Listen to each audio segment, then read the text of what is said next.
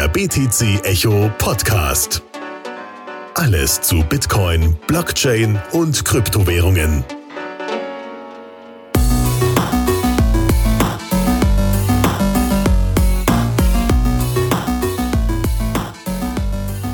Herzlich willkommen zum BTC Echo Podcast. Heute eine Folge mit den OGs. Alex, das bin ich und Philipp. Hallo Philipp. Hallo Alex, danke für das OG. genau, wir haben heute eine unterhaltsame Folge vorbereitet, in der wir über unpopulärere, äh, unpopuläre Meinungen im Crypto-Space sprechen wollen, wo wir ja verschiedene Thesen uns überlegt haben, die ja auf manche Ohren nicht bei, auf fruchtbaren Boden stoßen und die werden wir jetzt in dieser Folge durchgehen. Genau. Es geht jetzt dabei auch nicht unbedingt darum, ähm, wir möchten jetzt nicht einfach irgendwie heilige Kühe schlachten und dich, lieber Zuhörer, dann am Ende enttäuscht zurücklassen. Ach ja, Alex und Philipp haben den Glauben an Krypto verloren. Ähm, um ehrlich zu sein, ich glaube, da spreche ich auch für uns beide. Ähm, es ist absolut nicht so, dass ich in irgendeiner Weise weniger überzeugt von Krypto heute bin als vor zwei Jahren oder so. Ja, also es ist sogar eher umgekehrt. Damit, dass bestimmte Phrasen, die immer wieder wiederholt wurden, in Frage gestellt wurden und man so seine eigene Position dazu definiert hat, ist dieses äh, ist äh, ist meine Überzeugung, dass dass äh, Kryptowährung, dass darin die Zukunft liegt, ist gestiegen. Beziehungsweise ich konnte dann sagen, okay, was für Dinge sind notwendig? Woran muss man arbeiten, damit das was wird? Ja, also in der Hinsicht, es geht eher darum, ja, ähm, eine nüchterne Position zu finden, die dann eben nicht nur Orange, äh, Orange Coin Good ist, um es mal flapsig auszudrücken. Genau, wir, wir halten es da wie der englische Philosoph John Stuart Mill, der ja auch gesagt hat, durch den freien Meinungsdiskurs kann sich immer nur die Wahrheit bewähren, weil wenn wir starke Argumente vorbringen und die sich dann bewahrheiten, dann sind wir einen Schritt näher an der Wahrheit. Oder wenn wir sie widerlegen können, dann sind wir auch einen Schritt näher an der Wahrheit und haben unsere Position, die wir halt vorher schon hatten, gestärkt. Deswegen, ich denke, das ist immer was Gutes, wenn man sich einfach hinsetzt und kritisch das hinterfragt, was man normalerweise vielleicht eher als Dogma empfindet. Genau. Ich finde es gut, dass du da John Stuart Mill zitiert hast, weil auch dieses Zitat ist, finde ich, auch sozusagen schon so eins, was äh, die Leute gern abnicken. Ja, ja, ja, freier Meinungsaustausch, das führt zur Wahrheit. Und da könnte man natürlich, könnte jetzt der zynische Herr dazu sagen, na ja, also ähm, stimmt ja so nicht immer. Ja, also so Propaganda kann schon Dinge in eine Richtung drängen. Ähm, genauso Werbung. Ähm, wenn freier Meinungsaustausch so toll ist, warum nutzen alle Leute Systeme, die sie ähm, äh, wodurch sie zu gläserne Menschen werden, bla bla. Weil halt häufiger dann der Austausch eben nicht frei ist, weil bestimmte Fragen nicht mehr gestellt werden, weil vielleicht sozusagen in Anführungsstrichen sogar nicht mehr gestellt werden dürfen. Nicht unbedingt, weil die sofort verboten werden oder weil man medial sich ins Außen, äh, man muss nicht immer im Extrem denken, sondern weil irgendwie sich dann eine Gesprächskultur entwickelt hat, dass äh, man sagt, ja, nee, das, das erklärt sich doch von selbst. So eine Frage, die stellt man ja nicht und so. Und so ein Denken sollte man auch immer für sich selbst ähm, aufgeben. Also auch sich selbst. Ich glaube, viele Menschen, auch ich, neigen häufiger zu so einer Art Selbstzensur, dass man sagt, nee, wieso denke ich überhaupt darüber nach? Nee, gerade deshalb sollte man dann darüber nachdenken. Gerade wenn man meint, äh, wenn man sich fragt, warum, warum denke ich überhaupt darüber nach? Weil das Schlimmste, was einem passieren kann, ist, dass man die Position, die man selbstverständlich glaubt, auf einmal wieder neu begründet hat. Genau. Wenn mehrere Wege sozusagen nach Rom führen, dann ist man wahrscheinlich auf dem sicheren Pfad. Und ja, deswegen lass uns doch direkt einsteigen mit der ersten ja, äh, Frage, die du dir überlegt hast. Genau, also vielleicht da als äh, Hintergrund auch, ich hatte, äh, ich hatte vor einiger Zeit ein sehr schönes äh, Interview ja auch mit ähm, René Pickard geführt und da hatten wir uns auch über Gott und die Welt sozusagen oder Satoshi und die Kryptowelt unterhalten. Ähm, an der Stelle auch einen schönen Gruß an René. Ähm, und äh, da fand ich eine Sache ganz faszinierend, über die wir zwischendurch gesprochen hatten. Also äh, nämlich, wir haben uns über Seed Phrases unterhalten. Und ich meine, wir kennen so eins der üblichen Credos im, im Kryptobereich. Ist ja, ja, not your keys, not your coins und deshalb, haha, ich habe meine Hardware-Wallet, mein Le meine, äh, meine Ledger, da habe ich einen Seed generiert, den habe ich ja schön schön auf Papier geschrieben ähm, in einem Tresor und der generiert mir alle meine Key Pairs. Aha, das ist natürlich interessant. Also wir haben also auf einem Blatt Papier, meinetwegen, wenn man diese Steel Wallets folgt, dann hat man es halt in Stahl, ist ja egal, hat man die Basis für jeden einzelnen Private Key, den man aktuell hat und der in Zukunft erzeugt wird. Wow. Also, ich meine, ähm, talking about trustlessness, nicht wahr? Also, ähm, das ist schon ich möchte jetzt keine Paranoia damit schüren, sondern einfach da wieder, es geht mir auch nicht darum, jetzt Seeds generell zu verdammen oder so, sondern einfach, da muss einem klar sein, ein Seed, eine, diese 24 Wortphrase, aus der bei hierarchisch deterministischen Wallets, wie es inzwischen bei Bitcoin ja mehr oder weniger schon fast der Standard ist, ähm, bietet in sich die Gefahr, die auch immer wieder so nebenbei, die wird dann immer abgenickt. Ja, ja, wenn man den Zettel verliert, dann hat man ein großes Problem. Noch schlimmer ist es, wenn der Zettel einem geklaut wird. Ja, stellt euch das mal vor, wenn der Zettel einem geklaut wird, wie schlimm das ist. Ja? Ich meine, dann hat man wirklich, dann äh, dann ist man ziemlich am Ende. Und in der Hinsicht ähm, stellt sich natürlich die Frage, ob es nicht sinnvoller ist, die Key Pairs wirklich voneinander separat zu schaffen. Ich für, für mich selber habe ich da auch noch keine endgültige Antwort gefunden. Es ist bloß so für mich jetzt gerade so eine Sache, über die ich immer wieder meditiere. Ja, also ich muss das natürlich auch, äh, das muss man einfach zugestehen, wenn, man, wenn ich eine Seed Phrase habe, wo meine ganzen 100.000 Bitcoin liegen, ups, habe ich da jetzt verraten, wie viel Bitcoin ich habe. Also das ist natürlich... Voting Accident. genau.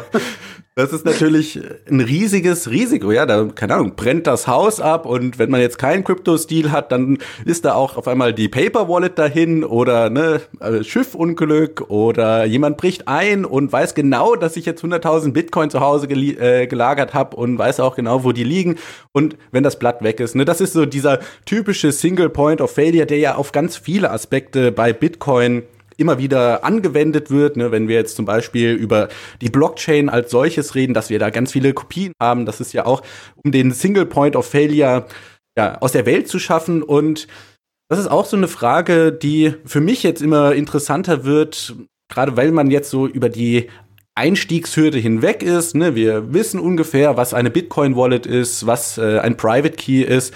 Und der nächste Schritt ist ja dann zu sagen, okay, ich habe nicht nur eine Seed Phrase, sondern ich habe eine ähm, drei oder zwei von drei Multi-Signature Wallet und da habe ich dann mehrere Seed Phrases. Das heißt, selbst wenn dann mein Anwesen in, was weiß ich, Mexiko abbrennt und da eine Seed Phrase drin lag, dann habe ich immer noch zwei, mit denen ich auf die, das Vermögen zugreifen kann. Wobei, natürlich, ne, wenn man das dann mit so Multisignatur-Sachen verkompliziert, dann geht man natürlich auch das Risiko ein, dass man selber irgendwie, ja, was weiß ich, äh, nicht mehr drauf zugreifen kann. Ich äh, habe vergessen, mhm. wo meine, wo meine zweite äh, Seed Phrase liegt und ja, das ist wirklich so eine schöne Gratwanderung, die man sich überlegen muss. Auch ja, wenn ich jetzt sage, okay, ich habe nur eine ähm, eine Seed Phrase, aber ich schreibe die auf drei verschiedene Blätter. Das ist natürlich dann auch so. Ja, was ist, wenn das eine Blatt dann gefunden wird und ich das nicht direkt merke und das nächste Mal, wenn ich meine Wallet anschaue, dann ist da gar nichts mehr drauf. Ja, vollkommen richtig. Na, ich meine, und die sozusagen natürlich, man könnte auch die Radikalposition noch äh, nehmen. Ignorieren wir mal Seed Phrases. Ich meine, wir, du könntest theoretisch auch einen Offline-Computer nutzen, der dir Private Keys per Zufall äh, halt mit, mit irgendeinem Zufallsalgorithmus äh, generiert. Ja? Sowas ist schnell in Python oder in R geschrieben. Ähm, können wir uns beide mal als Fingerübung aufgeben, nicht wahr? Du in Python, ich in R oder so. Ähm, und theoretisch gesehen könnte man dann offline etwas haben, womit man einzelne voneinander unabhängige Private Keys generiert die man dann eben zum Verwahren von Geld und zum Senden von Geld benutzt. Und klar, da könnte man jetzt einerseits sagen, das riesige Problem ist, wenn ähm, das, oder fangen wir mit dem Positiven an, da wäre jetzt echt die Sache, findet einer einen dieser Private Keys, wird er nie auf die anderen schließen können. Aber es bedeutet natürlich auch für einen selber die Herausforderung der Fragestellung, wie gehe ich jetzt mit diesen neuen Private Keys um? Wenn ich die einfach nur in einem Ringordner sammle, dann sind wir wieder bei dem Blatt Papier mit der Seed Phrase drauf. Ja, also dann habe ich nicht viel gewonnen. Ähm, also sprich, der, was sozusagen dieser, diese Infragestellung der Seed Phrase, um es mal so ein bisschen provokant zu formulieren, motivieren soll, ist ähnlich wie in unserer Folge über den Proof of Keys, dass man einfach mal sich selbst die Frage stellt, so ein bisschen diese Trustlessness, dieses Don't Trust Verify, da auch mal lebt und sich halt äh, mal wirklich mit der Fragestellung genauer auseinandersetzt, was für Implikationen hat meine eigene, äh, hat mein eigenes Private Key Management? Sei es jetzt eine Seed Phrase, sei es, dass man die einzeln ähm, generiert, etc. Ja, also sprich, das wäre für wäre jetzt meine Take-Home-Message für den Zuhörer. Ich weiß nicht, äh, ob du da noch was dazu fügen willst. Nee, dazufügen nicht, nur anfügen, weil den nächsten Punkt, der ist ja eigentlich damit äh, sehr eng verwandt. Und ja. zwar, wenn, wenn wir uns jetzt mit te dem Thema Hardware-Wallets als Single Point of Failure beschäftigen. Ja, vollkommen richtig. Ja, das ist halt auch so eine Sache. Ich meine, um den Proof of Keys herum, so seit der ausgerufen wurde, gut, das waren jetzt nur zweimal, schlechte Statistik, Philipp, stimmt. Ähm, aber da hörte man dann immer wieder so Sachen, haha, die, die Coins auf der Börse lassen, wie dumm, trust, don't verify. Ich vertraue meiner Hardware-Wallet. Okay, ich, über, äh, ich habe es jetzt natürlich rhetorisch überspitzt, aber so, dass man sich halt auch gefragt hat, so, also du vertraust also einem Gerät, was du von Dritten gekauft hast, wo du wahrscheinlich nicht genau weißt, wie das intern funktioniert, was auf jeden Fall mit dem Internet in dem Moment, wenn du es an, äh, anschließt oder in vielen Fällen, wenn du es anschließt, halt eine Interaktion mit dem Internet geschehen kann, was deine Seed, was wieder deine Seed Intus hat und daraus alle Private Keys generiert. Dem vertraust du also vollkommen. Kannst du machen, ja, also, aber ähm, ist halt wieder auch die Sache, man sollte darüber wirklich nachdenken, ob man da, dass man nicht nur einfach zu leichtfertig vertraut, weil Ledger und Trezor, das sind ja zwei Firmen, die sind ja bewährt auf dem Markt, nicht wahr? Und, äh, und deshalb kann man denen vertrauen. Um ehrlich zu sein, wie gesagt, wenn man wirklich so einen Spruch wie, äh, wie ich wollte jetzt gerade Trust Don't Verify sagen. Nebenbei, ich wollte mir mal davon ein T-Shirt machen, aber anderes. Trust Don't Verify. ja, genau.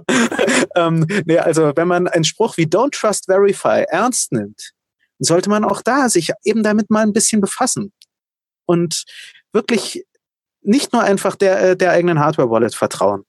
Aber Philipp, äh, jetzt, jetzt muss ich noch mal nachhaken, weil so wie ich das verstanden habe, ist doch eine Hardware-Wallet genau dafür da, dass ich, wenn ich jetzt zum Beispiel eine Transaktion von einem Trezor ausmachen will, dass die Transaktion auf der Hardware-Wallet selber signiert wird und die äh, Seeds oder die Private Keys nie wirklich den Computer berühren. Das heißt, Richtig. ich könnte auch ein ähm, ja, vireninfiziertes, verseuchtes System benutzen, aber wenn ich dann halt eine Hardware-Wallet benutze, dann kommt der Angreifer da nicht an meine Seed ran.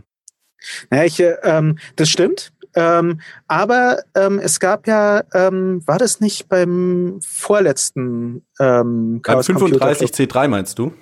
Genau. Also das wurde ja dann auch behoben, beziehungsweise es wurden auch die Grenzen dieser Sicherheitslücke auch aufgezeigt und so. Also es wurde ja von den, ähm, äh, von den Entwicklern wurde, finde ich, das Thema ja, finde ich, gut behandelt, ja. Aber eben, das zeigt ja durchaus auf, dass es diese Unknown Unknowns gibt. Und, äh, und ähm, worauf ich nur hinweisen wollte, ist, du hast natürlich voll und ganz recht. Prinzipiell kann man auch, ähm, kann man Systeme mit Hardware-Wallets so anlegen, dass du zum Beispiel offline die, ne, deine Transaktion signierst und erst später dir online gehst, sprich, wenn dein System, wenn deine Hardware-Wallet schon längst wieder vom Computer abgestöpselt ist. Aber Hand aufs Herz, die meisten nutzen das nicht so, bei, äh, wenn sie ein Ledger, äh, halt ihr Ledger-Wallet zum Beispiel nutzen. Da hat man halt, ist man mit dem Internet verbunden, hat das Teil dran, signiert und fertig, so nach dem Motto. Ist ja, wie gesagt, wird höchstwahrscheinlich auch nichts passieren. Es geht mir nur darum, sozusagen da die Leute ein bisschen zu sensibilisieren, weil eben es gab schon Sicherheitslücken, die ausgenutzt werden konnten. Und äh, deshalb sollte man da eben es nicht nur einfach leichtfertig äh, sagen, ja, das läuft schon, so nach dem Motto, sondern da auch immer wieder am Ball bleiben, was tut sich da eigentlich gerade. Ja, und da muss man vielleicht auch hervorheben, also bei Trezor weiß ich, die sind, äh, die haben den Code Open Source. Ich weiß jetzt, ich glaube, Ledger hat das nicht, oder? Ähm, das muss ich mal nachgucken. Ich glaube, ja, aber Ledger Open Source. Gucken wir doch mal. Ähm, ist Ledger Open Source? Also auf jeden Fall haben sie ein GitHub. Das ist doch schon mal gut.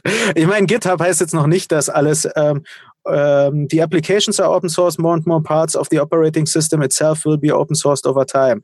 We have chosen this architecture. Das war vor einem Jahr. Also da weiß ich jetzt nicht, wie ähm, wie hundertprozentig das jetzt der Fall ist. Ähm, aber vor einem Jahr hat ähm, hat ähm, einer vom Ledger-Team sich dazu auf Reddit geäußert und ähm, hat dann auch auf einen Blogpost, aber der ist ja schon ewig her, der ist von 2016 hingewiesen, wo es um Secure Hardware und Open Source ging.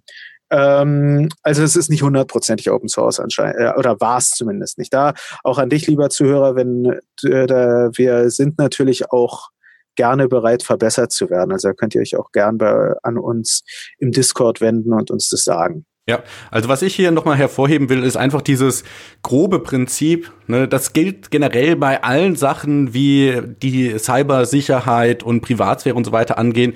Die Systeme an sich können noch so toll sein. Ja, Bitcoin, das Netzwerk an sich kann noch so sicher sein, wenn ich letztendlich einen einen Client benutze, ein Soft oder nee, Hardware benutze, ja, zum Beispiel mein Handy oder mein Computer, die selber nicht sicher sind, dann bringt mir diese ganze Sicherheit im Netzwerk auch nichts mehr, weil dann halt zum Beispiel der Angreifer, was er sich in Keylogger installiert hat und äh, sehen kann, wenn ich meine Seed eingebe und so weiter und so fort. Also da muss man einfach ne, immer aufpassen, dass man tatsächlich auch sichere Hardware benutzt, äh, sowohl bei mobilen äh, Sachen wie jetzt zum Beispiel Handys als auch bei Computern.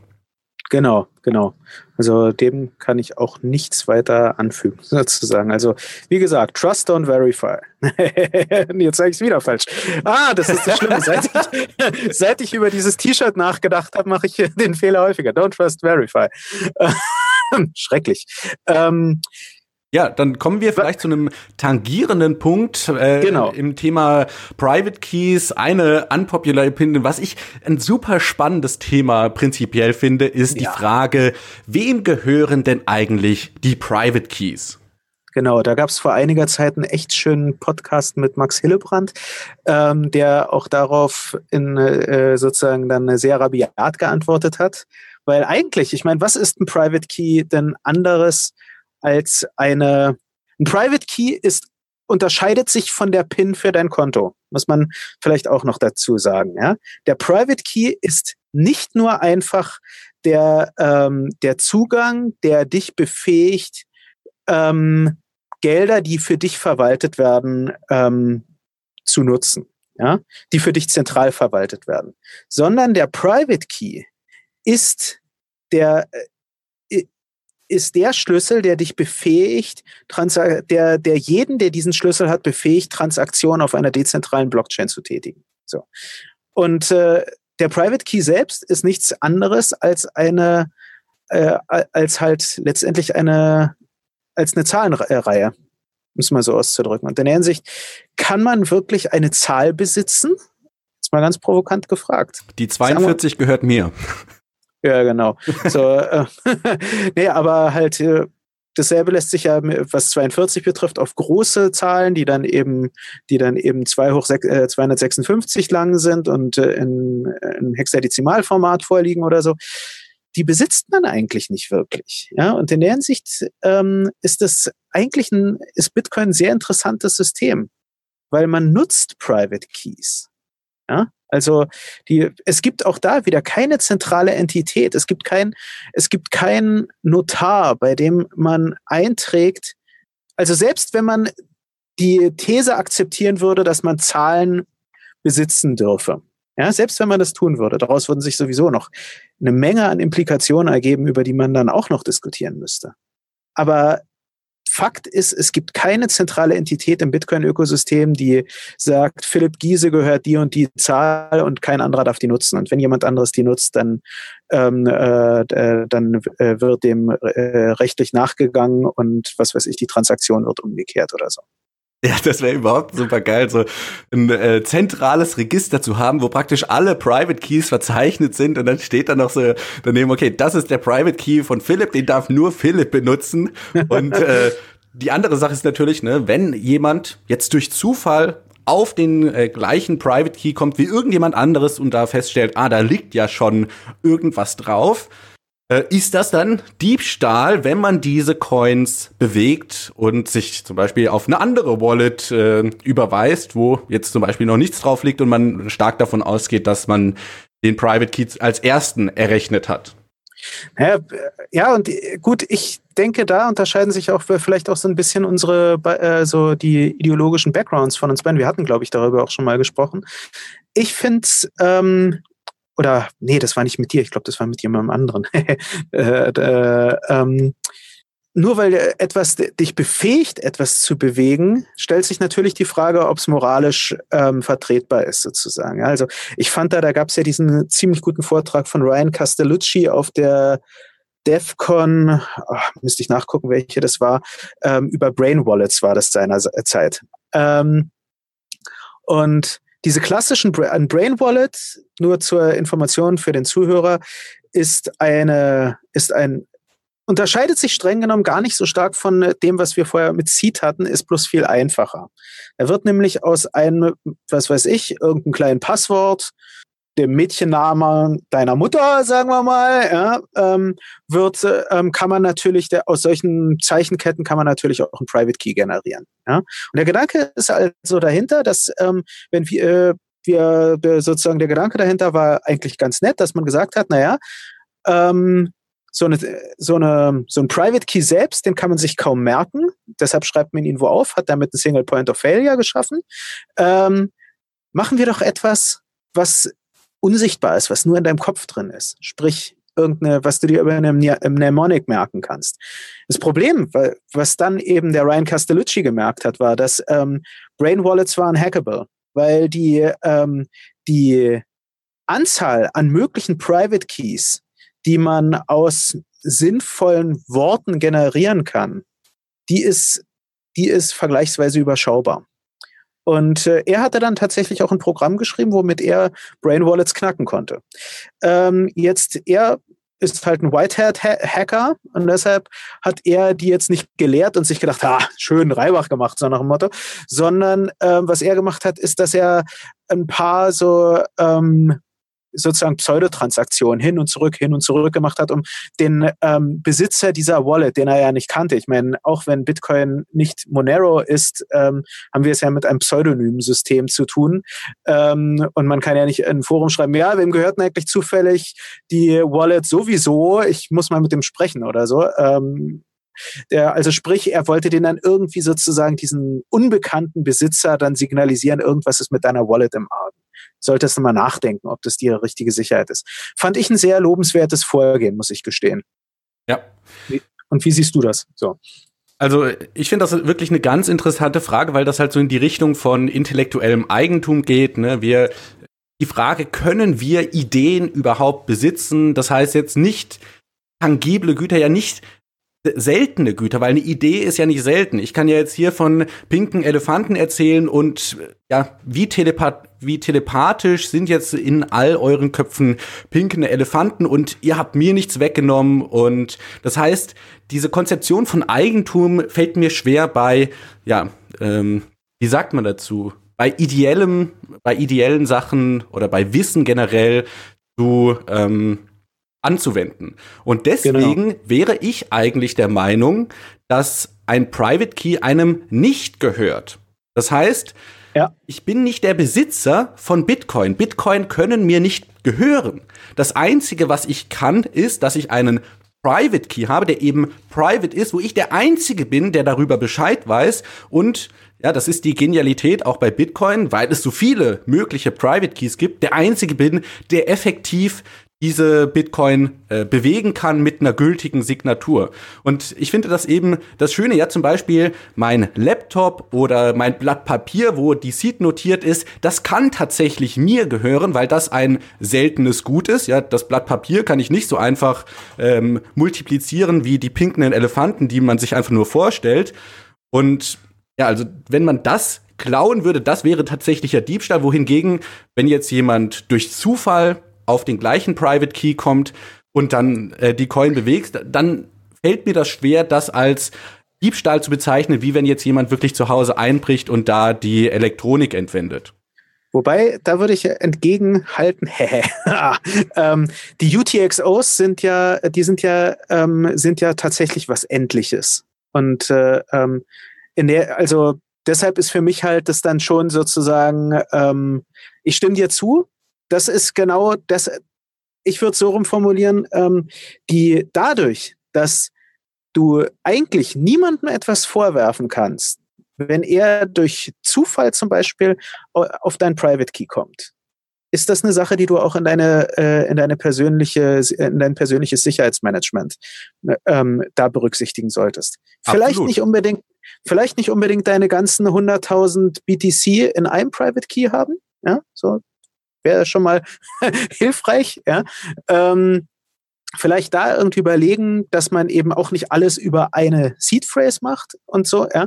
Ähm, aber natürlich ist die äh, halt, würde ich schon sagen, dass dadurch, dass jetzt äh, die, die UTXOs selbst oder die Bitcoins selbst ein, ein, ein limitiertes Gut sind, vielleicht sehe ich da etwas falsch, also und ein absolut limitiertes Gut sind, wäre das doch dann schon auch Diebstahl, oder? Ja, das ist eine Vielleicht interessante Frage, weil die, ja klar, Bitcoin sind limitiert, aber die Private Keys, die ja letztendlich dafür benutzt werden, um die Bitcoin zu bewegen, sind ja einfach nur Informationen. Das heißt, mhm. und das, das wird ja total abgedreht irgendwie, weil wir können uns eine Wirtschaft vorstellen, in der Bitcoin als Geld benutzt wird und äh, ein endliches Geld ist, aber auf der anderen Seite haben wir eben so dieses unendliche Reich der Ideen, wo die Private Keys ein, eine Untergruppe davon sind. Deswegen, das ist halt, das ist wirklich so eine ganz spannende Frage. Da würde mich auch eure Meinung, also die Meinung der Zuhörer interessieren. Schreibt das doch einfach in den Discord, in dem Kanal Podcasts rein, was ihr dazu meint. Und man kann ja sogar noch einen Schritt weiter gehen, ja? Also wenn ich jetzt hier eine Paper Wallet habe. Und die habe ich in meinem Haus auf dem Esszimmertisch liegen. Ich weiß, ganz schlechte Security, aber so ist es jetzt halt fürs Beispiel. Und jemand bricht in mein Haus ein und entwendet das Blatt Papier. Das Blatt Papier, ja, was kostet das? Vielleicht ein Cent, wenn es hochkommt. Hat dieser Dieb jetzt was weiß ich, die 100.000 Bitcoin geklaut, die hinter diesem Blatt Papier sind? Oder hat er nur das eine, ja, das äh, kleine Stück Blatt Papier entwendet, was er, wenn er das entschädigen müsste, ja gut, dann gebe ich dir zwei Cent zurück und lass fünf gerade sein. Ja, also das ist ja dann so die interessante Frage, wenn Wissen auf einem Blatt Papier zum Beispiel ähm, draufgeschrieben ist, wie ist das dann? Ja, was macht sich der Dieb da schuldig? Ist er dann wirklich jemand, der 100.000 Bitcoin geklaut hat oder jemand, der ein bloßes Blatt Papier geklaut hat?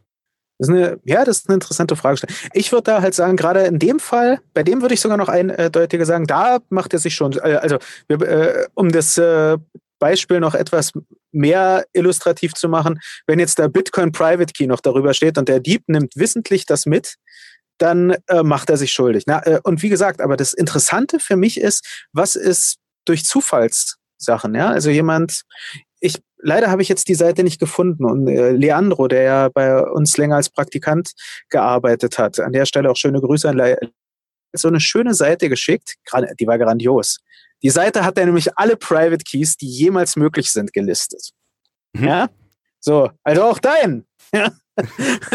nee, also was da dahinter natürlich stand, war, dahinter stand ein Mechanismus, der diese Private Keys generiert hat. das war, äh, dann stand da halt ähm, ähm, die Seite sah dann aus wie ähm, das, was man dann, was weiß ich, bei irgendwelchen Tabellen oder so im Internet kennt.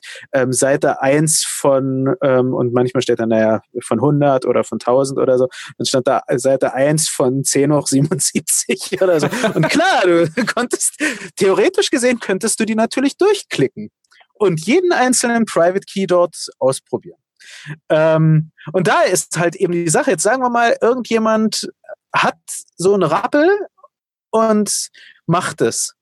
Und dann stellt sich halt die Frage, ob das, ja, wie hart ist er belangbar und so. Ja? Also es ist insgesamt ein interessantes Thema und ich denke, darüber könnte man wirklich auch länger diskutieren. Ja? Also ich finde es super spannend. Eben ja. die, gerade die Fragestellung. Und was eben diese Seite so gut zeigt, so als Kunstprojekt letztendlich ist, diese bittere Wahrheit, dass tatsächlich deine Private Keys nicht dir gehören. Weil kann man dieser, kann man dem Seitenbetreiber einen Vorwurf machen, dass er theoretisch gesehen deinen Private Key auflistet. Nee, kann man natürlich nicht, weil es, weil der iteriert einfach über alle Möglichkeiten, die es an Private Keys äh, gibt. So, da wäre man wieder. Kann man, also das ist so ähnlich wie, ähm, es kann theoretisch möglich sein, dass die PIN für dein Konto, die PIN-Folge, 1, 2, 3, 4 jetzt in Alex Fall? Ey, Phil, das war, war vertraulich. genau. Ähm, nee, aber äh, halt, dass, dass äh, irgendwo in, der, ähm, in den Kommastellen hinter Pi wird die wahrscheinlich vorkommen. Ja. Ähm, wie auch jede andere. Aber das heißt nicht, dass jemand irgendwie einen Anspruch darauf, auf diese vier Stellen bei Pi hat und man darf erst, bei, wenn der die Genehmigung erteilt, ähm, dürfen andere darauf zugreifen oder so. Das ist halt Pech. Ja. Also was diese, diese Frage ganz schön beleuchtet, finde ich. Auf der einen Seite ist die Wichtigkeit von Kryptographie, weil Kryptographie ist ja einfach nur die Kunst, sage ich jetzt mal, Informationen zu verschlüsseln, dass ich zum Beispiel nach der Caesar Cypher, ja, was weiß ich, ein Liebesbrief schreiben kann und jemand, der halt das Blatt Papier in der Hand hält, kann das nicht direkt erkennen, außer wenn er jetzt, gut, die Caesar Cypher ist jetzt nicht besonders sicher, aber zum Beispiel, ja, was weiß ich, die Pretty Good Privacy, das ist schon relativ sicher. Das kann man jetzt mhm. nicht so auf den ersten Blick entziffern. Und ich finde, da kommt eben das Schöne mit Kryptographie rein, dass wir auf der einen Seite sowas öffentlich zugängliches wie Informationen haben können, ja, wie jetzt Private Keys und ich werde die Seite mit allen Private Keys auch raussuchen in den Shownotes Listen, da könnt ihr euch das mal anschauen. Und aber auf der anderen Seite ist diese Information halt doch nicht so öffentlich, weil man noch ein paar Schritte gehen muss, um tatsächlich das äh, ja so an den Honig zu kommen. Ja, das ist nicht direkt, da, da ist der Deckel nicht gleich aufgeschraubt, sondern man muss da, äh, was weiß ich, ein paar Handstände machen. Und auf der anderen Seite finde ich, bringt uns das wieder so schön zum Punkt vom Anfang zurück mit der Multisignature, weil wenn ich nur eine Seed Phrase habe, ja, dann muss der Angreifer nur einen Schlüssel errechnen und oder erraten genau. und äh, er ist direkt am Honig dran. Wohingegen, wenn ich jetzt schon nur eine 2 von 2 Multisignature habe, dann ja, ein Schlüssel, da hat man noch nichts gewonnen. Da muss man das Ganze noch mal von vorne angehen, ja, diesen ganzen Aufwand und ja, das hört sich jetzt so einfach an. Ja, was sind schon 10 hoch 77? Und äh, das ist doch überhaupt nicht so viel. Doch, Leute, das ist sehr, sehr viel. Ähm, ich glaube, die Wahrscheinlichkeit, dass man da aus Zufall irgendwie einen ähm, Private Key findet, wo, was weiß ich, irgendwie ein bisschen was drauf liegt, da sollte man dann eher Lotto spielen. da, da ist man dann ja. besser dran. Wobei, fairerweise Lotto ist teurer. Also. Genau. Würde ich nur an der Stelle kurz sagen. Nein, also natürlich, also erstens wollen wir niemanden aufrufen, danach zu suchen, nicht wahr? Also wir ähm, achtet die, die, die UTX, äh, respektiert die UTX aus von anderen Leuten, nicht wahr? Also wir wollen niemanden zu sowas anstiften. Ähm, aber ich habe es jetzt deshalb so ein bisschen provokant gesagt, weil natürlich, also mir ging es mal so, dass ich so ein bisschen augenzwinkernd darüber nachgedacht habe. So, ja, also Lotto kostet halt, ja, stimmt, ist, die Wahrscheinlichkeit ist viel höher, aber Lottoschein, wie teuer ist ein Lottoschein? Ich weiß es gerade gar nicht. Ich habe noch nie Lotto gespielt. So? Ja, deshalb hast du auch noch nie im Lotto gewonnen. oh, ja. Das ist auch so eine unbequeme Wahrheit. genau, und, genau. Ähm, jedenfalls, ähm, da, da könnte man natürlich sozusagen sich da, also in der Milchmädchenrechnung sagen, naja, in deren Sicht ist es doch viel billiger, wenn auch nicht gerade moralisch vertretbar vielleicht für manche Leute oder so, dass ich ja halt mich da auf äh, Private Key Suche begebe. Das äh, Problem ist, die Leute verkennen dabei, wie du jetzt schon gesagt hast, diese riesige Menge. Ich meine, 10 hoch 77. Ich meine, bei, ähm, was sind die Lottochancen? Lassen wir sie eins zu einer Billion sein. Und das wäre schon sehr gering. Ich glaube, das ist eins zu irgendwas Million. Und, äh, ähm, aber ähm, sprich, wir haben bei Lotto eine Chance von 1 zu 10 hoch 6, bis wenn wir jetzt sehr, sehr konservativ, äh, sehr, sehr brav schätzen, ähm, 1 zu 10 hoch 12 versus 1 zu 10 hoch 77, um einen zu finden. Ja?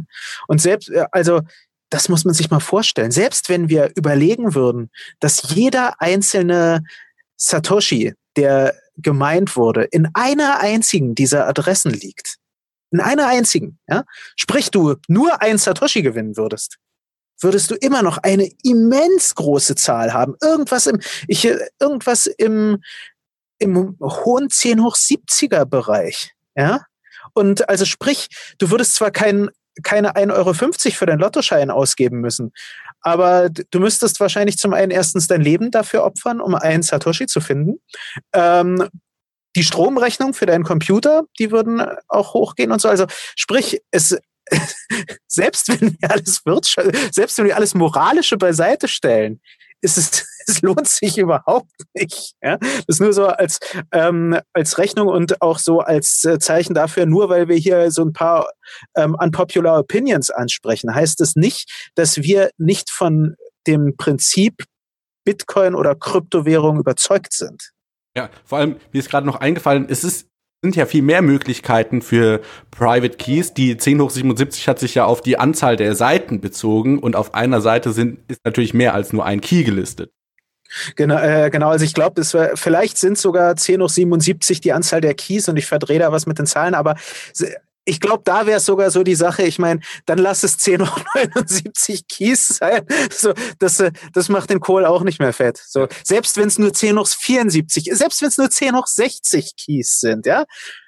Das ist, ähm, ich hatte das in, ähm, ich hatte mal vor Jahren das hochgerechnet, wenn man mit dem damals besten äh, äh Computer der Welt, mit dem Tianhe, glaube ich, war das. Wenn man da ähm, so, ein, so eine Brute Force Attack hätte, hätte machen wollen. Selbst dann hätte man mehrere Dauern des Universums gebraucht. Also lächerlich. Egal. Ähm, wir können ja mal zu einer weiteren unpopular Opinion gehen. Ja. Und ich denke, eine Sache, ich meine, eins der Verkaufsargumente für Bitcoin und Kryptowährung ist die Finalität. Ja, also eine Transaktion, die man losgeschickt hat, da gibt es keine zentrale, äh, keine zentrale Entität, die diese umkehren kann. Genau. Stimmt es denn eigentlich? Also das ist ja immer so einer der Punkte, den zum Beispiel Andreas Antonopoulos nach vorne trägt als großes Plus für Bitcoin und Co. Weil ja diese finanzielle Finalität eben im traditionellen Finanzsystem eher unwahrscheinlich bis gar unmöglich ist, eben weil man immer jemanden hat, der da eigentlich am längeren Hebel sitzt und dann sagen kann, nee, äh, hier, was weiß ich, äh, ganz schlimm Terrorfinanzierung, ähm, das, das nehmen wir dann wieder zurück, so nach dem Motto. Wohingegen bei Bitcoin wir den Proof of Work als äh, Finalität haben und das ist, wenn man es mal ganz genau nimmt, ja, wenn wir ganz genau in den Korinthen lesen, dann ist es nicht 100% final, ja? Also das ist nicht bombensicher, sondern es ist eher so, es nähert sich asymptotisch an, ähnlich so wie die ähm, wie der Hard Supply Cap bei Bitcoin, das wird auch nie ganz genau 21 Millionen äh, Bitcoin erreichen, aber weil es eben so ganz, ganz, ganz knapp davor ist, sagen wir ähm, ja, als Heuristik einfach, ja, das sind 21 Millionen Bitcoin. Genau, genau. Ja, die Sache ist halt, also da muss man ja auch dem, äh, da muss man ja auch Satoshi Nakamoto zugute halten, im Gegensatz zu allen Leuten, einschließlich mir, die äh, jetzt so Vorträge über Bitcoin halten und eben dann, ja, ja, Finalität, haha, sagen. Ähm, Satoshi Nakamoto war im White Paper viel eindeutiger und ähm, demütiger. Der spricht eben gerade davon, eben, dass diese, diese Wahrscheinlichkeit einer einer Umformung, einer Chain Reorganization, dass die sinkt mit je tiefer die, die, die, der Block, in dem die eigene Transaktion dann drin ist, in der Blockchain ist. Ja? Das ist eine ganz andere Aussage auf einmal. Das ist eine ganz andere Nuance, die man damit hat. Mhm. Und ähm, er rechnet dann auch äh, vor, die, die, ähm, die, die Rechnungen sind auch gut nachvollziehbar, wie gering die Wahrscheinlichkeit dann ist, wenn, äh, wenn sechs Blöcke gemeint wurden. Deshalb gibt es häufiger diese Faustregel, ähm, sechs Blöcke abwarten. Ähm, man darf dabei nämlich auch auch eine Sache nicht vergessen, wenn man über Chain Reorganization spricht. Ähm, häufiger denken dann die Leute sofort an Sachen wie 51% Attacke und sagen dann, haha, sowas kommt doch bei Bitcoin nicht vor, weil, äh, weil ähm, Bitcoin hat eine riesige Hashrate. Ähm, erstens, ähm, natürlich muss man leider Gottes immer sagen, es kommt, äh, alles ist so lange unmöglich, bis es passiert. Ähm, aber vor allem eine Chain Reorganization kann, kann gesunden Ökosystem vorkommen. Da muss nicht eine, da, da muss keine boshafte 51%-Attacke geschehen sein. Weil das ist nämlich auch so eine Sache. Ähm, gehört vielleicht auch ein bisschen zu dieser, zu dieser Kalenderspruch Wahrheit, ja, ja, Bitcoin ist final dazu. Ähm, die Blockchain, ja, die Blockchain, die überall gespeichert ist, da bin ich jetzt mal ganz provokant. Auch die ist ein Konsens. Was ich damit meine, ist, ähm, wir, wir wissen, dass es eine gewisse Wahrscheinlichkeit gibt, dass zum Beispiel zwei Blöcke gleichzeitig gemeint werden. Ja? die mhm. beide akzeptiert sind. Und dann beginnt auf einmal sozusagen so ein, so ein Wettbewerb. Der, wir hatten, glaube ich, auch darüber mal in der Folge über Proof of Work gesprochen, dass irgendwann der ähm, nicht einfach die längste, sondern sozusagen, dann spricht man ja gern von der schwersten Kette gewinnt. Ja. ja. Und wenn sowas geschieht, dann kommt es zu einer Chain Reorganization. Ohne eine böse 51%-Attacke, ohne Double Spending. Es gehört einfach dann dazu. Ja. Und es muss einem halt klar sein, genau deshalb gibt es eben auch, das sind, da merkt man auch wieder das Faustregeln, dass es dafür gute Begründung manchmal gibt. Daher kommen dann eben solche Aussprüche wie ja, sechs äh, Blöcke abwarten, bei großen Zahlen vielleicht sogar fürs eigene Risikomanagement ein bisschen äh, mehr. Bei, gerade bei, ähm, bei Blockchains, die eine, die eine deutlich geringere Hash Trade haben, die deutlich häufiger Blöcke meinen, die also sprich eine deutlich kürzere Block, äh, Blockzeit haben, da vielleicht auch mehr als sechs Blöcke abwarten und so. Daher kommt es, dass eigentlich dieser, ähm, dieser Konsens, dass das die Blockchain ist und die und die Transaktionen sind final, das ist, das ist eben auch nur so lang gültig, bis es nicht gültig ist. Ja, genau. Also wir haben es ja jetzt hier mit Wahrscheinlichkeiten zu tun und auch wenn die Wahrscheinlichkeit gegen Null geht, gerade je mehr wir uns äh, weiter fortbewegen in der Blockchain, also ne, ich warte sechs Blöcke ab, das heißt, meine Transaktion ist in, ah, wie sage ich das jetzt, Block T minus sechs drin, dann ist das natürlich schon unwahrscheinlicher, dass äh, da jetzt, was weiß ich, äh, also die Wahrscheinlichkeit, dass sechsmal gleichzeitig Blöcke gefunden werden und dann so, sag ich jetzt mal, ein natürlicher Chain Reorg passiert, die sind schon sehr, sehr, sehr gering. Aber natürlich, je weiter ich mich entferne, ja, ich warte zwölf Blöcke ab, ich warte 100 Blöcke ab, äh, dann wird das natürlich irgendwann so unwahrscheinlich, dass man einfach aus äh, Einfachheit sagen kann, ja gut, diese Transaktion wird nicht mehr umgekehrt, ja, also die ist de facto final, oder? Genau, genau, genau. Ähm, das ist ja auch so, so ähm, arbeiten Kryptobörsen. Also das fand ich ganz interessant. Jetzt vor einiger Zeit gab es doch eine 51%-Attacke mit Double Spend bei Bitcoin Gold. Mhm. Ähm, und da fand ich es ganz interessant, darüber zu lesen, als dann ähm, halt so ähm, ja ähm, die, die, die Complete Disclosure zu diesem Hack kam und so, hieß es, dass, ähm, also war es jetzt nicht nur einfach ein Tröten seitens Binance, Funds Asafu oder so, sondern ähm, es hieß dann, naja, wahrscheinlich werden an den Börsen die Leute herzlich wenig Geld verloren haben, weil eigentlich die, das Risikomanagement der Börsen sowas abfangen müsste. Was die damit gemeint haben, ist halt eben, dass Börsen jetzt gerade bei solchen kleinen Kryptowährungen wie Bitcoin Gold oder so, da anscheinend deutlich länger äh, warten, bis sie eine Transaktion für final erklären. Ja, das war auch bei Wertcoin war es auch so. Ich kann mich noch erinnern, ähm, man äh, kriegt dann erstmal so einen Schock, wenn man sowas liest, wie ich weiß gar nicht, wie viele Blöcke da ähm, durch einen Double Spend dann ähm, umgekehrt oder durch eine Chain Reorg dann äh, ungeschehen gemacht wurden. Das waren, waren das 400? Ich weiß es jetzt gerade wow. gar nicht mehr. Aber da ist halt auch wieder die Sache, wenn man sich an die, die Blockzeit dann dazu überlegt hatte, dann merkte man, naja, das war jetzt, wenn man es auf Bitcoin überträgt, ging es um die Historie von ein paar Stunden. Ja, okay. also das äh, eben, das ist dann auch so eine Sache, eben, ich denke, solche Gedanken über die Finalität einer Blockchain und was es heißt, dass eine Blockchain dezentral gespeichert ist und so. Ähm, das kann, also mir hat es geholfen, eben gerade was solche Fragestellungen betrifft, etwas sensibler zu werden. Was heißt das dann für die Blockzeit? Also wie, wie final ist bei was für einer Blockzeit kann ich eine, eine Transaktion annehmen, und bei was für einer Hashrate sozusagen, dass man einfach wirklich merkt, dass da verschiedene Dinge ineinander greifen. kann ich jedem empfehlen, also und zu solchen Gedanken kann Gedanken zu machen, weil spätestens, wenn wir irgendwohin eine Transaktion tätigen oder von jemandem eine Transaktion erwarten, sprich zum Beispiel Bitcoin anlegen, weil ja, wir hoddeln und so weiter, nicht wahr? Ähm, dann sind solche Gedankengänge für uns auch wichtig. Hast du noch einen Punkt zu der Fina äh, finanziellen Finalität oder sollen wir zum, zur nächsten unpopulären Meinung gehen? An sich können wir zur nächsten gehen, ich, äh, weil ich hatte mir zwar noch Mempool aufgeschrieben, aber das äh, würde jetzt zu weit gehen. okay. Dann fange ich jetzt an mit der nächsten unpopulären Meinung. Und zwar behaupte ich jetzt einfach mal, Bitcoin ist kein anonymes Geld im Internet, wie wir eigentlich ja anfangs versprochen bekommen haben, sondern es ist ja genau das Gegenteil. Das heißt, wir haben eine transparente Blockchain, wo für alle Ewigkeiten festgehalten wird, wer, äh, wer wem wie viel Bitcoin wann geschickt hat und das ist ja ja, genau das Gegenteil von anonymem Geld im Internet. Das ist ja transparentes Geld im Internet.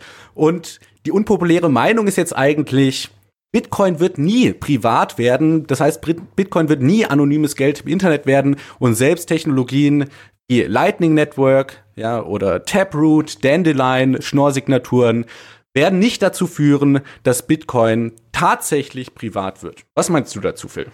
Erstens, für den Zuhörer, der vielleicht jetzt uns neu hört, Alex ist ein Monero-Shill. Ja, also das, muss man natürlich auch, das muss man natürlich so einordnen. Ja, es ist wie mit Trace Mayer. Nein, Quatsch.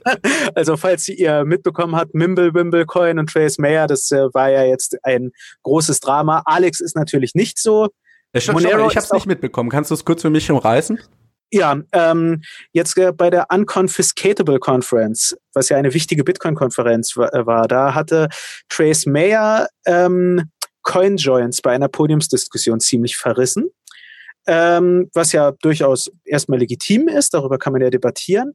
Ähm, was dann halt bloß so ein bisschen komisch war, war, dass er dann ähm, ein Mimblewimble-Coin ähm, vor diversen Leuten angepriesen haben soll. Und, zwar Und Grin oder? Nicht Grin, nein, nein, eben. Deshalb äh, nicht Grin, nicht Beam, sondern den Mimblewimble Coin, der im Augenblick, wenn ich auf Gestern habe ich auf CoinGecko geguckt, da war auf Platz 5000 irgendwo. Also es äh, okay könnte man auch als Shitcoin bezeichnen. Ähm, und das hat ihn so ein bisschen unglaubwürdig gemacht. Ähm, der ist äh, im Augenblick wird er gerade als der Judas der Bitcoin-Maximalisten-Szene so ein bisschen okay. gefeiert. Ähm, Alex ist natürlich nicht so, ja, ähm, äh, weil äh, unter anderem deshalb auch, weil Monero ist ein wirklich mehr als solides Projekt. Es ist auch, äh, wo ich dir voll und ganz zustimme, ist ähm, all die neuen Technologien, über die man bei Bitcoin in Sachen Privatsphäre spricht, die sind natürlich obendrauf. Ja? Und äh, ich persönlich finde die alle sehr interessant ähm, und du denke ich auch. Aber natürlich der Unterschied zu Monero ist, bei Monero ist die Anonymität nicht obendrauf. Die ist wesenhaft im Protokoll drin. Sie ist nicht opt-in ja, sondern sie, du, du musst anonym im System sein, ja. Du kannst zwar View-Keys rausgeben, das ist sozusagen das Einzige, was du machen kannst, aber, aber du kannst nicht anders als in äh, der auch in vielen auf Anonymität setzenden Kryptowährungen ist es keine Opt-in-Alternative, ja. Und das ist natürlich, da, das hat viele Implikationen. Ja, und da stimme ich die, ich äh, zu dem genau das Gegenteil sage ich dann zwar auch noch so einen, meinen persönlichen Counterpoint, aber erstmal, ähm, wo ich dir zustimme. Das ist gen äh, genau jetzt ein riesiges Problem. Ähm, man merkt es ja auch, im Augenblick wird ja über, darüber diskutiert, wie man Bitcoin anonymer gestalten kann. Und da merkt man auf einmal, dass einige Kreise das gar nicht wollen. Ja? Also so bankennahe Kreise haben daran häufiger gar kein Interesse, weil ähm, dann stellen sich auch Fragen, was heißt es für die Regulierung? Du kannst wahrscheinlich davon auch mehr erzählen, wie die regulatorische Situation um Monero in verschiedenen Ländern ist, ja. Ähm, das gefällt vielen Leuten gar nicht, ja. Und ähm, ich glaube, Tur Demester hat schon vor über einem Jahr, was Tur Demester, ich weiß jetzt gerade gar nicht mehr, ähm, äh, hat schon vor über einem Jahr gesagt, dass er glaubt, dass der nächste große Community-Split im Bitcoin-Ökosystem sich um die Frage der Anonymität drehen wird. Und ein wenig was davon merkt man jetzt schon. Und ich denke, selbst wenn man da gewinnen wird, wird das große Problem sein, dass die Privacy bleibt opt-in. Und dementsprechend werden es sehr wenige Leute machen. Ja, also ähm, insoweit stimme ich dir auf jeden Fall zu. Ja, und also ne, das ist wirklich der fundamentale Unterschied mit dem Opt-in, dass ich zusätzliche Schritte unternehmen muss, um eben Privatsphäre in Bitcoin zu gewinnen. Ich sage nicht, dass das vollständig unmöglich ist. Wenn man zum Beispiel Wasabi Wallet benutzt und äh, andere Technologien wie das Lightning-Netzwerk richtig, aber ich glaube eben, dass die Otto-Normalverbraucher das meistens nicht machen werden. Und da kommen wir Richtig. auch zu einem verwandten Punkt und der hat mit dem, auch mit den UTXOs zu tun. Bei Bitcoin muss ich mich, ist jetzt mein Postulat, genauer auskennen, weil ich muss zum Beispiel wissen, was ein UTXO ist. Ja, das rei es reicht nicht einfach, was weiß ich, meine Bread Wallet auf dem Handy zu haben und die zeigt mir an, ja, du hast, äh, was weiß ich, 100.000 Bitcoin, sondern ich muss auch nachvollziehen können, was für Outputs sind da miteinander in einer Wallet drin. Weil wenn ich jetzt eine 100.000 Bitcoin-Transaktion mache, das heißt alle Outputs aus meiner Wallet ausgebe und das sind, was weiß ich, 1000 verschiedene Outputs, dann wird jeder Observer auf der Blockchain feststellen können, hier steckt ein und dieselbe Person hinter all diesen Outputs. Was dann natürlich ja. zu Schlüssen auf die Identität ähm, ja, ziehen lässt, wenn ich jetzt zum Beispiel einen einzigen Output habe ich bei einer Börse wie Coinbase gekauft, wo ich ein KYC-Verfahren durchlaufen habe. Das heißt, um hier die Privatsphäre in Bitcoin zu wahren, muss ich mich ganz genau mit den Outputs beschäftigen. Und ich glaube halt, die meisten Leute, ja, wenn ich so an den Otto-Normalverbraucher und die lang ersehnte Mainstream-Adoption denke, die, die werden froh genug sein, wenn sie das mit der Seed Phrase verstanden haben und ihre äh, Wallet-Applikation haben und diese ganze Output-Management, das machen sie entweder unabsichtlich falsch oder sie interessieren sich einfach nicht dafür, was dann natürlich diesen ganzen, ja, diese transparente Geldhistorie mit sich bringt, was halt durchaus auch problematisch sein kann, wenn man jetzt an autoritäre Regime wie Nordkorea denkt, ja, dann ist man da halt ruckzuck im Gefängnis oder Schlimmeres sogar noch. Ja, oder man kann ja sogar dabei über die ganz normalen Alltagssachen denken. Ja, also ich meine, ähm, hier, in, hier in Deutschland, ich weiß nicht, wie es in Georgien ist natürlich, aber da gibt es ja so, in fast jedem Arbeitsvertrag liest man, über Gehaltsvereinbarung wird, äh, ähm, ist Stillschweigen zu wahren. Ja, so Ge Gehaltsvereinbarungen zwischen Arbeitgeber und Arbeitnehmer gelten als privat. Ob das jetzt gut oder schlecht ist, ist ein anderes Thema. So oder so, daraus ergibt sich eigentlich, selbst wenn man richtig spießig, so richtig deutscher Mittelstand denkt, gibt es eigentlich eine harte Anforderung für ein Währungssystem. Ja, weil ich möchte vielleicht nicht, dass Herr Meier, der genau dieselben Qualifikationen hat wie ich, weiß, dass ich etwas mehr als er verdiene. Ja, so. ja. Ähm, und äh, halt ich denke, das Problem ist, und du hast es ganz gut umrissen, ähm, für eine hohe Anonymität musst du viele Klimmzüge auf dich nehmen. Ich hatte zwar, äh, zwar sozusagen der, der Counterpoint, zu dem ich kommen wollte. Vielleicht sage ich dir noch kurz. Ja. Ich finde, ähm, ich würde nicht ab, absolut sagen, Bitcoin ist genau das Gegenteil von anonymes Geld im Internet. Das wird zwar auch gern von Chainalysis und Konsorten so verkauft, dass man dann eindeutig Transaktionen nachvollziehen kann. Nein, auch da gibt es Heuristiken. Ja, also klar, wenn es jetzt wirklich alles nur eins zu eins Transaktionen sind, ein Input, ein Output, ein Input, ja, natürlich kann man, also ist ja ganz klar, ja, und immer genau dieselbe Menge, also dann kannst du wirklich das wunderbar nachvollziehen. Aber je mehr Batch Transactions vorkommen und so, desto mehr muss man auf einmal mit Wahrscheinlichkeiten arbeiten. Und äh, da ähm, ich habe da auch einen ähm, Link dazu gepostet von 6102 Bitcoin, einem pseudonymen Bitcoin-Researcher, der recht interessant ist ähm, und der halt so da auch ein bisschen die unterschiedlichen Vorgehensweisen der On-Chain-Analysten wie eben Chainalysis so ein bisschen auseinander nimmt, jetzt nicht komplett verreist, darum geht's ja dabei auch nicht, weil natürlich auf der Basis von Wahrscheinlichkeiten kann man immer wieder viel aussagen. Ja, und deshalb habe ich auch nicht damit angefangen, dir, Alex, zu widersprechen, weil die, das grundsätzliche Problem, da stimme ich dir voll und ganz zu. Nur auch jetzt für einen Zuhörer, dass der jetzt kein Herzkasper bekommt und sich denkt, oh mein Gott, das bedeutet, jeder weiß über mich Bescheid.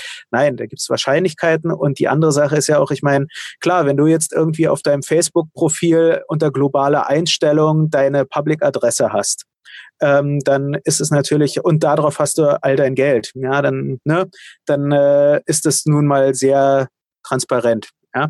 Ähm, ähnlich jetzt zum Beispiel im Ethereum-Netzwerk. Da ähm, gibt es ja im Augenblick den großen Trend dieser, dieser des Ethereum Name, Name Services, wo dann sehr viele diese .eth-Adressen haben nette Idee, aber da hat auch mal Ryan Sean Adams von Bankless hat auch mal darauf hingewiesen, macht mal ein sinnvolles Key Management, Leute. Ja, also ihr könnt nicht einfach irgendwie die Adresse, wo ihr alle eure Funds drin habt und wo ihr mit diversen DeFi-Protokollen arbeitet, in der Welt herumblöken und am Ende darüber rumgeimern, dass man, dass jetzt die ganze Welt darüber Bescheid weiß, was ihr tut.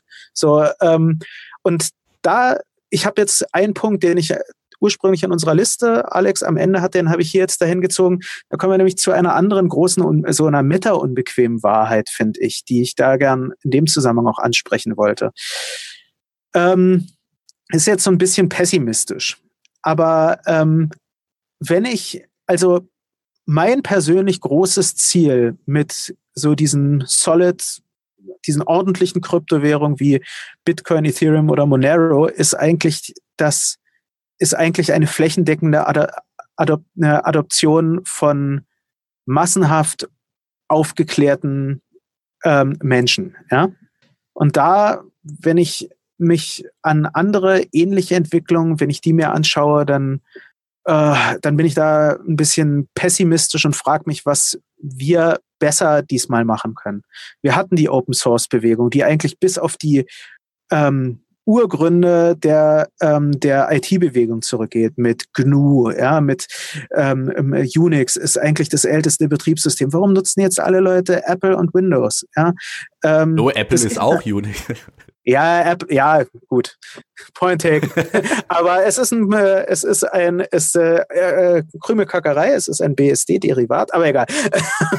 und ähm, es äh, ist natürlich proprietär etc. Ja, ähm, warum wenn Open Source die Menschen so empowert, in so viel Kontrolle gibt. Warum nutzen alle immer noch ähm, proprietäre Sachen? Bei allen Skandalen, die es gab. Dasselbe mit dem Internet. Das Internet war eigentlich ursprünglich als dezentrales Netz ausgelegt wenn jetzt heutzutage Cloudflare einen schlechten Tag hat, ist äh, ein Großteil des Internets lahmgelegt. Ja, also ähm, und wo, woher kommt das? Weil die Menschen neigen zu Convenience, die Menschen neigen zu Bequemlichkeit. Sie wollen, wie häufig ich auch bei ähm, bei Debatten um Bitcoin und Konsorten gehört habe, ja, für eine große äh, Adoption braucht es in allererster Linie eine gute UX. Nein, es braucht dazu Aufklärung. Ja? Mhm. Und genau deshalb sprechen wir über diese unbequemen Wahrheiten, weil es braucht keine, also auch dasselbe lässt sich ja bei Monero sagen. Ich meine, die Monero flächendeckende Adoption, die ist ja jetzt auch nicht so weit fortgeschritten, soweit ich weiß. Gut, Monero ist anonym, deshalb wer weiß das schon, nicht wahr? Ähm, ja, mhm. Aber ähm, ich denke, da ist auch ein Grund, ja, diese, die ganzen Ansprüche, die mit Krypto zusammenhängen, sowohl die technischen als auch die wirtschaftsphilosophischen, die sind schwer. Das ist, der, und da, da wird keine shiny App was dran ändern. Ja, da wird, äh, sondern, beziehungsweise, die wird eher den Blick davor versperren, dass das eben schwer ist. Ja, und ich denke deshalb, jeder, der sich äh, halt 2017 gab es doch diesen schönen Spruch, I'm in it for the technology. Ja, ähm, Vielmehr sollte, sollte, sollten wir wieder diesen Spruch auch jetzt in dem noch nicht explodierenden Bullenmarkt berücksichtigen und dazu hinzufügen, I'm in it for the ideology.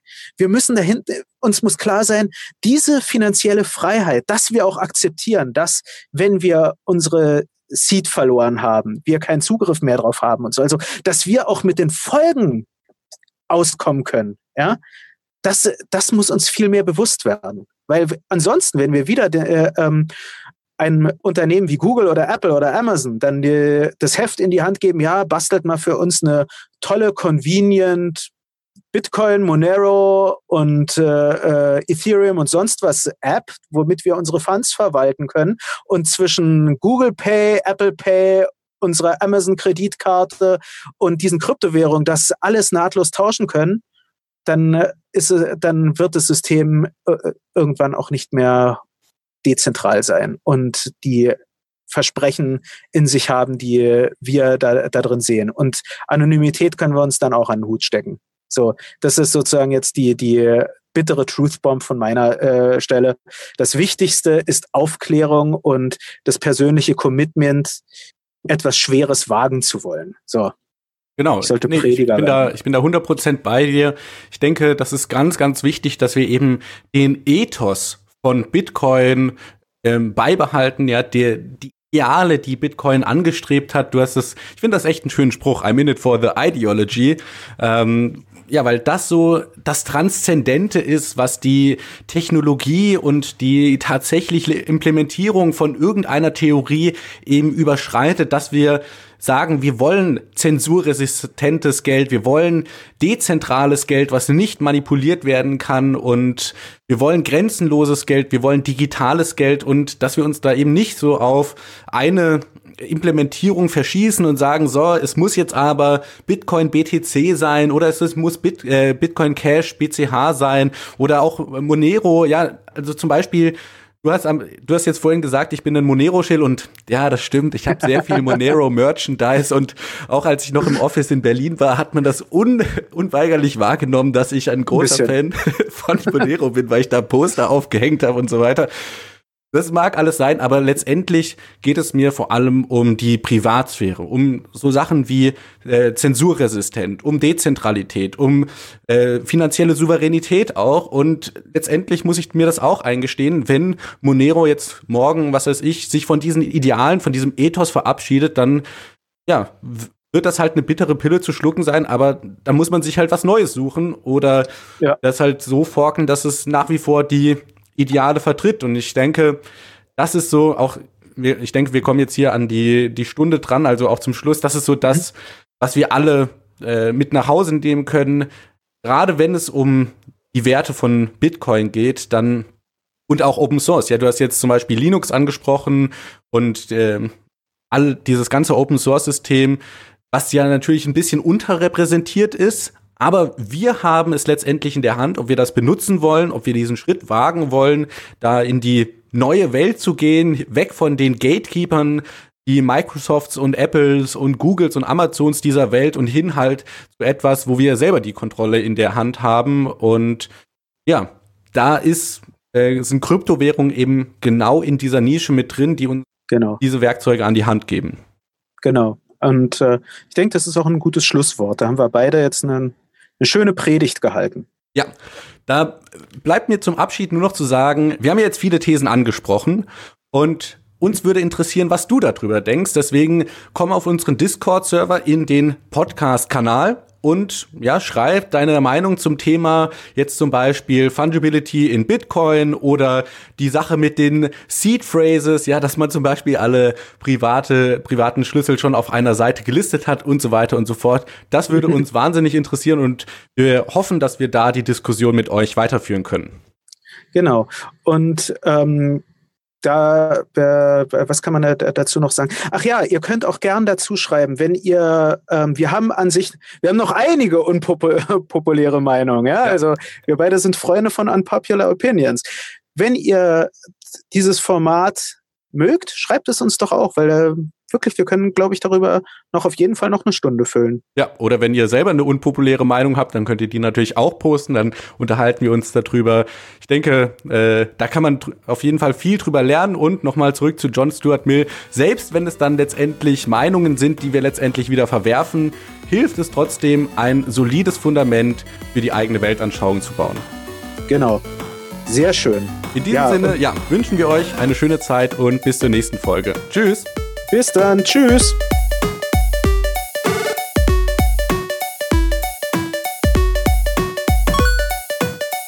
Alles, was das Kryptoherz begehrt, findest du auf btc-echo.de. Bis zum nächsten Mal.